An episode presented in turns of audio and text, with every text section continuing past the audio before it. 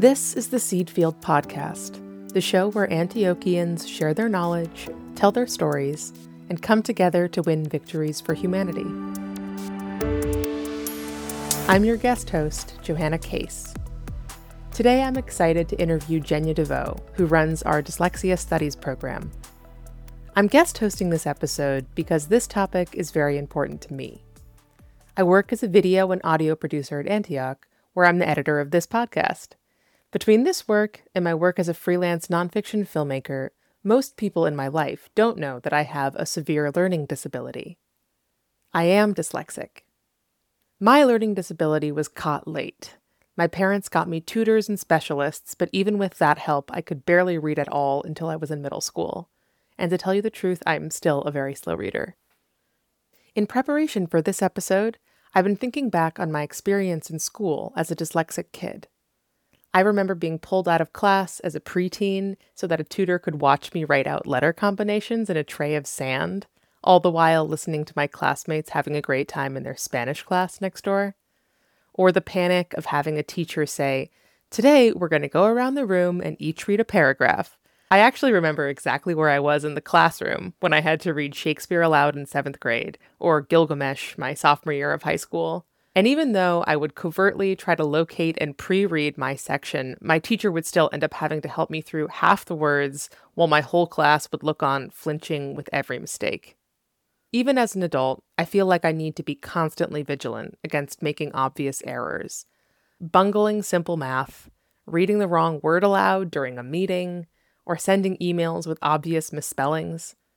I often feel like I need to be on a constant charm offensive to sound as intelligent and articulate as I can, to guard against the inevitable time when every new person in my life will have to adjust their opinion of me to incorporate how truly bad I am at something that they take completely for granted. But compared to most people with dyslexia, especially in the 90s when I was in grade school, I have been extremely lucky. My family took my disability seriously and had enough resources to get me tested, hire multiple tutors, take me to specialists, and get my school to get me extended time for tests. I had amazing teachers who saw and encouraged my intelligence and built up my confidence as a writer and an artist. And I've been able to slowly develop skills and incorporate new technologies that have allowed me to excel, especially during my bachelor's and master's degrees. For people with dyslexia, there are so many little barriers, from school to work to social interactions, that can keep us from engaging fully and freely. When our educational systems often only recognize and value specific forms of intelligence, this can install a lifelong sense of inadequacy.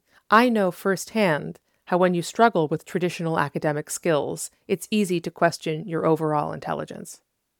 But at the same time, dyslexia studies is now a much larger field than it was when I was a kid. And there are many researchers and educators taking this topic seriously today, they are developing best practices to make sure that learning support is standard for all students, so that getting help with dyslexia is not reserved for the economically privileged few. And they are working to make sure that this knowledge is available and common among educators at all levels. Which is why I'm so excited to welcome Genya Devoe to the Seed Field podcast.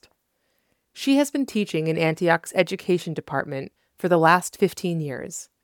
She has special experience in literacy, and she has become an expert in dyslexia studies, eventually founding our Dyslexia Studies certificate and the Dyslexia Studies concentration in our Masters of Education for Experienced Educators.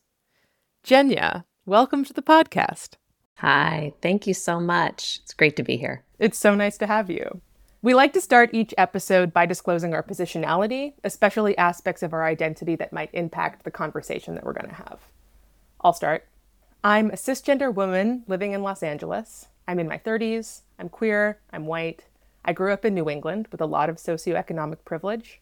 I'm currently employed. I have stable housing. I don't have any children. I'm college educated. I don't have a physical disability, but I am diagnosed with dyslexia and ADHD. And like so many of us in this day and age, I also deal with depression and anxiety. So, Genya, as much as you're comfortable what would you like to share about your positionality? Thank you for sharing that. Yes, so I am a straight white woman and I am married. I have a stable household, my husband and my two children. I grew up in Ohio, where I was fortunate enough to have a very privileged upbringing with great schools and a home life that was quite lovely. And I was able to attend college for my undergraduate and two graduate degrees. Wonderful. Thank you so much for sharing. The first question I have for you is a little obvious and standard, but in simple terms, how do you define dyslexia? That's a great question. And I almost want to ask you first what do you think dyslexia is? Very tricky. All right. So I know it's a learning disability. I actually have a very shaky understanding of what's literally going on in my brain. I think the way that it was explained to me when I was a kid was it was a failure of the two sides of your brain to communicate the way that other people's did. And that makes it harder for you to read and to write and those kinds of things. So that's my understanding. What's your understanding? That is a great starting point. So, put pretty simply, dyslexia is a language based learning disability. So, that's sort of it in a nutshell. And we like to say that individuals with dyslexia have brains that are neurodivergent. So their brains are doing something different when it comes to the ways in which they process language. And of course, we know to be able to read, comprehend, of course, read fluently and comprehend what you're reading, you need both the language and the word recognition piece. And so if those two are not there, uh, reading comprehension is actually a product of those two. So if we have a deficit, then we're going to see students and individuals who are unable to read and write, as you describe, um, effectively. So, most simply, it's a language based learning disability. Could you share your journey of how you initially got involved in this kind of work? Absolutely. Love to do so. As many of us who are in the space where we find passions for which we want to be lifelong advocates, it started in a personal way. I was a classroom teacher and I taught elementary, so I was teaching kindergarten, first, and second grade, the grades where we teach kids how to read. Uh, I was fortunate because the institution where I received my training as a classroom educator provided the instruction so that we based the reading instruction and the writing instruction in research. So we used evidence based practices. So it's not true of everyone who came up around the same time. So I had a bit of experience being a classroom teacher. And then when my own son was around four and five, I noticed a few things that just, hmm, gave me a sideways glance. And um, I want to make it clear that this is not the checklist for dyslexia. They just happen to be some commonalities. And one of the first things that I noticed was he can't rhyme. And by that I mean, when we think about three year olds and four year olds, spend a lot of time with nursery rhymes, with songs, and they hear them often, and they often can then rhyme words. Many children actually do it on their own. If you've been around young kids, they just like to continue to say words like mat, hat, cat, sat. And my son wasn't doing that on his own. And I was like, huh, that's kind of weird um, I happened to ask his teacher when he was in the first part of kindergarten if she was noticing anything else. She's like, no, not really. Seems to be fine. You know, we're reading these little leveled books and he's eager to try. I'm like, okay, well, you know, I'm going to keep a close eye. And I continue to kind of practice with him at home and see, like, maybe he just needs more exposure to some of these things that I'm seeing.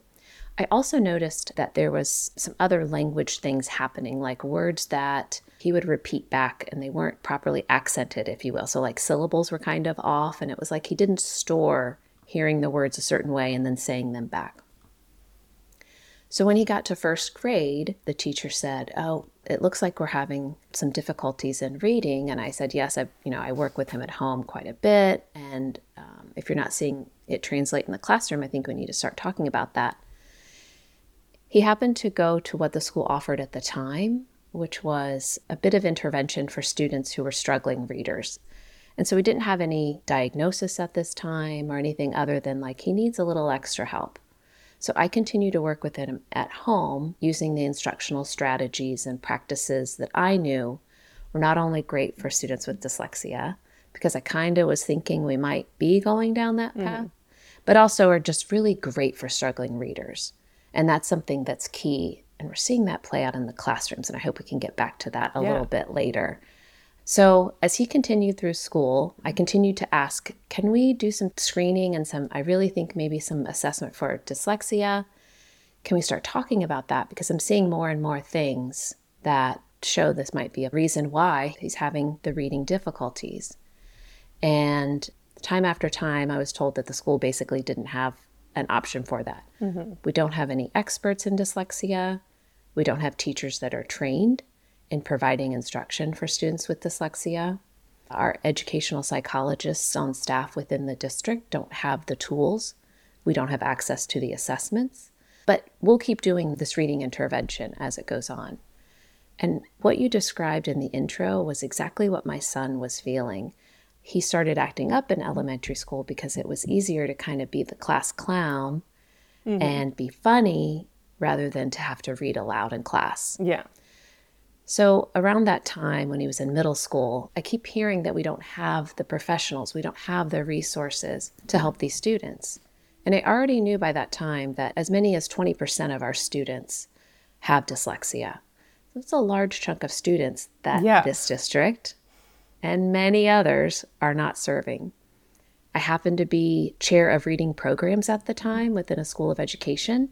So I went to the dean and I said, Hey, we have to do something about this. It's not okay. This is happening in our backyard. And I know our district is not the only one. And uh, I began working very closely with the International Dyslexia Association, with some um, state contacts that I had made. I've been doing some advocacy work at the state level and just dug in and started writing a program so that we could prepare teachers, leaders, administrators to be able to address the needs for these students in the classroom. Wow. It's so impressive and also sad that you were able to and kind of had to build something like that from scratch, especially because you had that background in reading and literacy. Sure. Can you shed a little bit more light on the current state of the educational system for dyslexic students in public schools? Sure. There's a light on the horizon. Not only are we seeing more and more educators choosing to find out more about dyslexia, and certainly a lot of parent grassroots efforts have been made in this space, there are a lot of states as well as districts who are moving in the direction of making sure that students with dyslexia have their needs met in the classroom. Mm-hmm. So at the state level, we're talking about legislation that requires not only for screening to occur in districts at mm-hmm. certain intervals, but also to prepare educators so that they're ready to go into the classroom Yeah. and see the needs of students with dyslexia and meet those with instruction.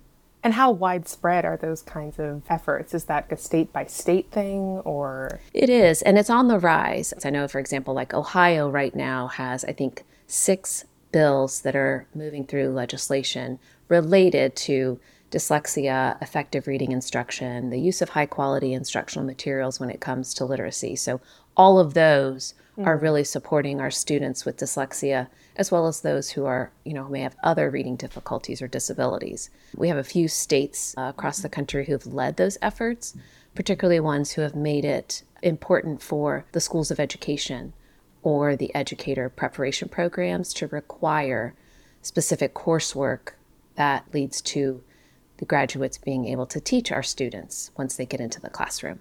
I'm interested in something that you said in our pre meeting, which was how implementing these extra programs and different forms of educating for dyslexic students has a positive effect on all of the students and students that aren't dyslexic. Yeah, so when you think about if if we go with let's say 15 to 20% of our Yeah. students in, in a classroom have dyslexia to some degree and again varies when we think about what a student with dyslexia looks like.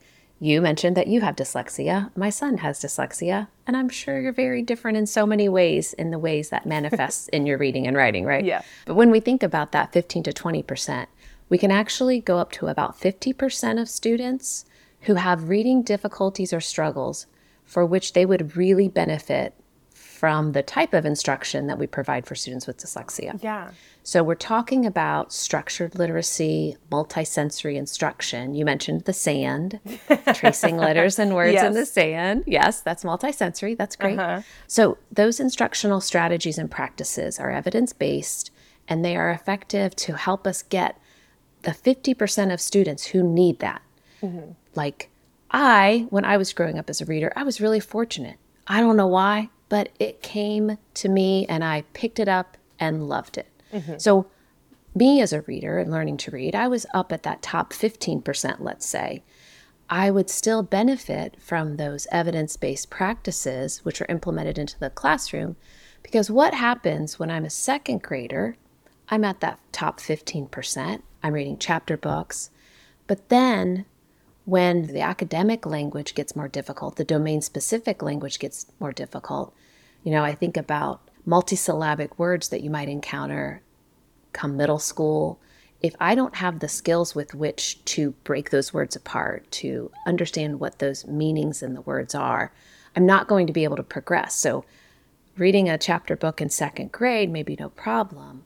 But if I have not cemented those skills on how to decode, I'm not going to be able to apply those then when the words become increasingly more difficult and the vocabulary requires me to do so. So that's why it's really great for all students to experience this type of explicit, systematic, structured instruction rather than just go from where they are and only address the students, you know, that 15 to 20% with dyslexia. Yeah.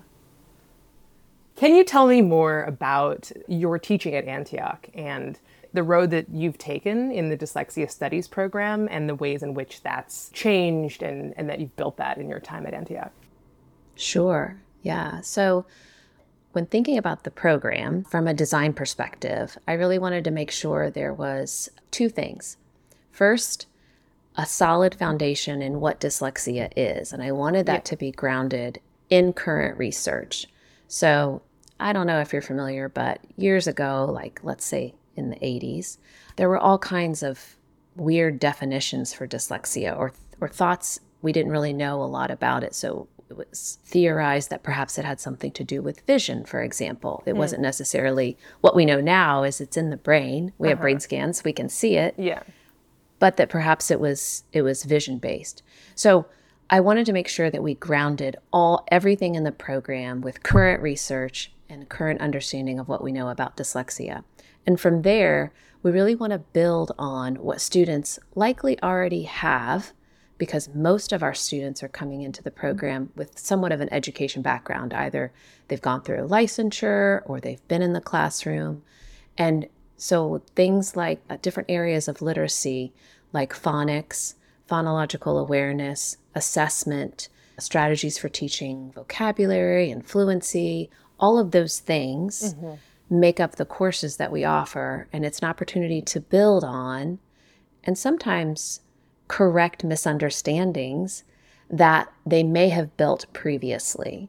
So it's really great because it takes the very beginnings and the introductory knowledge that they may have just about teaching, reading, and writing overall. And it allows them to dive in and understand better what is explicit systematic teaching. I don't just decide, I'm going to start teaching the letter P in kindergarten because that sounds great, or the letter S because it's September, right? Like Yes. we have a scope and sequence that we follow, and it's uh-huh. for a reason so that mm. students are able to build words once they have several sounds. They're able to make those words and then they can read those words and they can write those words.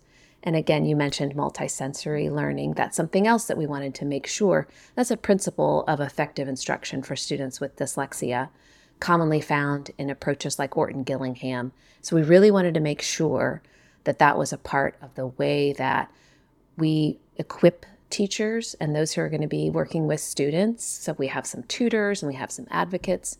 We want to make sure that they're equipped with all of that knowledge so they can take it then into practice with their students. Yeah, that's fascinating. I'm wondering if you could paint a side by side comparison, specifically when we're talking about equity and how, depending on where you live and how well funded your mm-hmm. school is, and many other factors, you're going to have a really different educational experience as a dyslexic student. What is a standard bad case scenario and then what is a standard good case scenario? Sure. One thing I'll note when it comes to equity, and we can dig in Yeah. further and deeper on this. For example, I was fortunate enough to have my son in a district that was a very well funded district, Yeah. and they didn't have what they needed to serve these students. And the difference often that we see is it's not necessarily what's happening in the funding inside the schools or for the schools, it's what is being experienced outside the schools by the families. So, for example, I'm privileged that I can provide my son, if I wasn't educated myself in this area, uh-huh. but I could seek out additional support for Yeah. him. One of the biggest reasons that I got into the advocacy side of this is because we have so many families who are unable to do that. Yeah. So they are at the mercy of what their school does or does not provide. And they don't have the ability to seek additional outside tutoring and support. We have many parents in different efforts that I've been involved in who are very privileged in that they can actually pull their children from their public school where their needs were not being met Yeah. and send them to a private school. And while we have other children in families who are unable to do that, who mm-hmm. are just sitting and suffering in their schools because they're not provided that opportunity. So I think that's something that's sort of outside of the school and the classroom, but it's real. Absolutely. And it's why there are so many people in advocacy to try to change that and try to make sure, you know, I feel that our public schools should be a great leveling space. They should be a space for equity. And if we're not doing that in some areas, those need to be addressed. And this is one of them.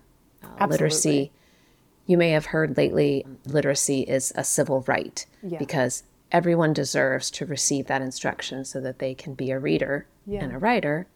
And we're failing students in many ways in many schools because we don't have that available. Yeah, I'd actually Um, love to jump in for a second and just ask how much does outside tutoring usually end up costing? Like, what are we looking at here that like Sure. families bear the burden of? It depends on the level of expertise of Yeah. the tutoring, for example. So we have anything from a tutor, someone who may be trained in Orton Gillingham, for example, and who may be able to provide that type of instruction, all the way up to what we consider like an educational therapist, which would be someone who has much more experience. But even for the tutoring, you're looking at $100 an hour. If I were to go find a tutor for my son, and one of the things we know about dyslexia and about students with dyslexia is that repetition is key. Yeah, so you need so, they need- many hours. So many hours, Yeah. right? So it's not just like, hey, I need help with my calculus homework. Can Yeah. I have a tutor once a week?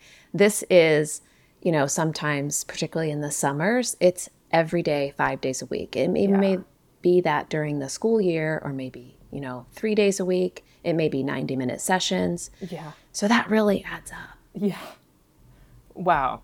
And so, if we're imagining the student who doesn't have the family resources to seek outside help, what would they get in school?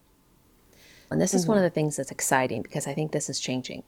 So perhaps you and I could set something on our calendar for maybe two or three years from this date, and we'll come back. And I hope it's an entirely different story. All right. There certainly is reading intervention offered in schools. The mm-hmm. problem with a lot of that is that it's based in instructional strategies and practices that's not research based. So that's kind of a problem So interesting. it, right?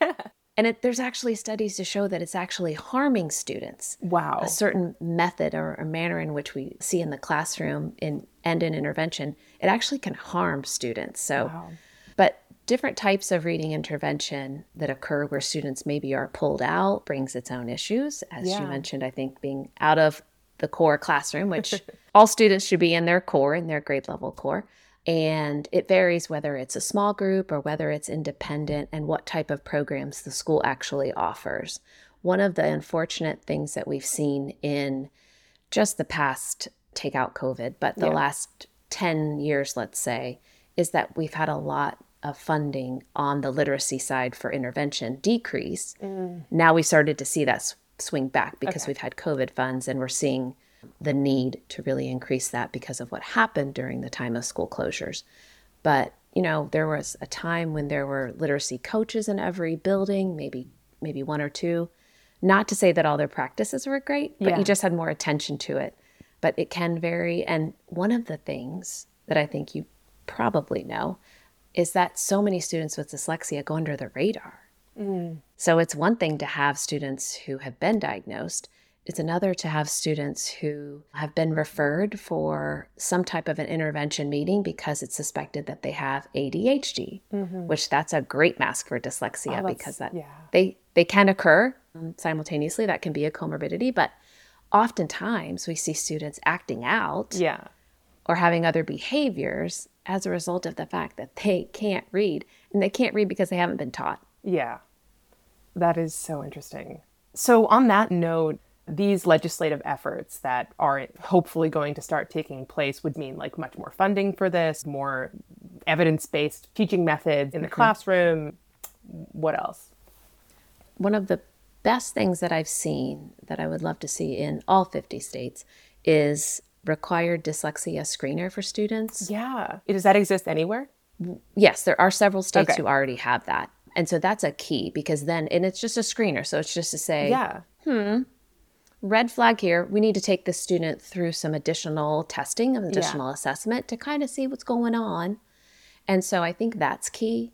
The other thing, as I mentioned, is the legislation requiring instruction for all students to be based in the science of reading and the scientifically based reading research. Mm-hmm. And that, of course, benefits all students, but it also provides an opportunity for teachers to understand when they're providing this type of instruction and it's very explicit, then they can easily see how they can take the repetition of that type of instruction for students who may have additional needs, like students with dyslexia.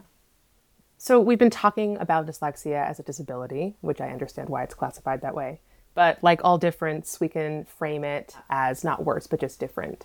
If we talk about it that way, do you see any ways that the dyslexic mind can be a friend or an asset? Yeah, that's something that's really been a topic as of late, or at least in some of the groups that I'm in. Mm-hmm. I I mentioned being neurodivergent earlier. When I speak about my son, or when he speaks, even, he knows what that means. I think that in of itself is a bit empowering because neurodivergent, Yeah. it, my brain is doing something differently, right? Different differently than than what's typical or Yeah. neurotypical. There are so many of us who are neurodivergent in so many different ways. So I think that's an empowering term. I also think it reminds us that this is something in our brain. This is a language-based brain disability. So it's something that's happening in the brain of dyslexic and as I mentioned, it does show up on brain scans. We can see actually what's happening in students with dyslexia and how it's happening differently than it may happen, let's say, in my somewhat neurotypical brain. Mm-hmm. I think one of the things, this is not a generalization Yeah. by any means, but I think we see some similarities when it comes to creativity and problem solving in students with dyslexia. Of course, in other students as well. I consider myself to be somewhat creative, hmm. but I think that you know, when we talk about being neurodivergent, I think that kind of makes sense, right? Like, oh, I can see how my friend with dyslexia has a really different way of thinking about this problem Yeah. and came up with a really interesting solution. One of the things that I always kind of caution against is we do want to make sure that we're not simply saying like oh having a dyslexia brain is a gift it's Yeah. the best thing because i think that can of course we want to empower we want to advocate but we don't want to sort of like dismiss and make it not a thing Yeah. Also, it, it can feel kind of patronizing. absolutely yeah. yes like oh great i'm really creative thanks Yeah. i can't read the words on a page yes. Yeah, the sweet spot there is making sure that we recognize the things that we know are true. Students with dyslexia, individuals with dyslexia, do not have a lower IQ. It is not IQ correlated. Students with dyslexia can learn to read and write with proper instruction. Mm-hmm. It just might look different than what's happening in the classroom at the same rate, at, with the same volume that happens with other students. While we can say, like, there's creativity that might come from, and not all students or individuals with dyslexia, but there may be some some of those common traits that we say like, "Oh, that's really interesting." And as you said, like not to be patronizing, but to empower and just think about that dyslexic brain is working differently and it's not solely just in the space of language for many individuals. Absolutely. And I think it's so interesting how, understandably, that's the researched part of it, like how dyslexia affects our academic time, mm-hmm. you know, our, our writing and our reading. But of course, it affects so many other areas of our lives in, I'm sure, negative and positive ways. And I sure am endlessly fascinated in how same I can, yeah, like better understand how my dyslexia is aiding me or affecting me in, you know, my relationships mm-hmm. or in all sorts of of ways that there just isn't research on.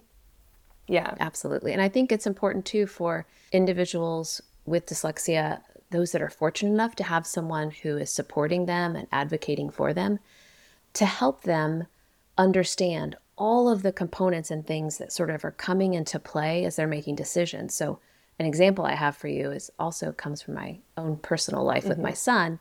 He knows the ways in which he learns best and the type of study he needs to do. He understands in his college coursework which method of delivery works really well for him and which yeah. doesn't. So he can advocate for himself and he can make choices to say, this is a path I think will make sense for me with these three courses in this line. Or even when thinking about a career, for example, what a career requires and what he might be interested in because of what his brain does and how it works and what gets him really fired up and energized.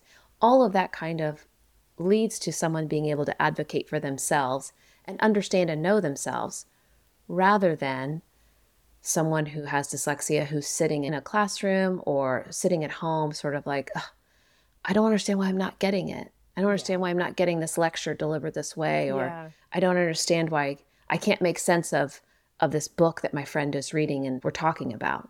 Yeah, I I love to hear it described that way. Sometimes I think that you know if we take any other category of skill where it's like, what if the only way that you could get ahead in the world, you know, in your job and in school was being a good soccer player. Right. You know, and there's just so many people who are just like always going to be bad soccer players. And how sort of unfortunate it just happens to sort of conflict with this very necessary skill for for so many of us to move forward in our world. But I do think it's so wonderful to have this conversation and hear about the legislative changes and also just to know that there are so many different nice things that are happening mm-hmm. as far as technological advances that can help dyslexic students you know have your computer read something to you or right. have a really high quality spell checker and right. so i do feel that kids growing up with dyslexia now have a, hopefully a really different experience than me or my grandmother who was also dyslexic right. who was just told that right. she was stupid. And i feel very hopeful from this conversation. So thank you so much Genya. This was such a pleasure. I really appreciate talking to you. Thank you so much. It was great. Thank you. The Certificate in Dyslexia Studies and the Master of Education for Experienced Educators with the Dyslexia Studies concentration are available through Antioch's New England campus. We will have links to more information in our show notes. We also link there to websites of several organizations working in dyslexia studies and activism that Genya recommended. We post these show notes on our website, theseedfield.org, where you'll also find full episode transcripts, prior episodes, and more. The Seed Field podcast is produced by Antioch University. I'm Johanna Case, this week's guest host and a Seed Field editor. The Seed Field host is Jasper Nighthawk, and he was this week's engineer. Our digital designer is Mira Mead. Jen Mon is our web content coordinator. Sierra Nicole E. Debinion, Carrie Hawthorne, Stephanie Paredes, and Georgia Birmingham are our work study interns. A special thanks to Karen Hamilton, Amelia Bryan, and Melinda Garland. Thank you for spending your time with us today. That's it for this episode. We hope to see you next time. And don't forget to plant a seed, sow a cause, and win a victory for humanity. From Antioch University, this has been the Seed Field Podcast.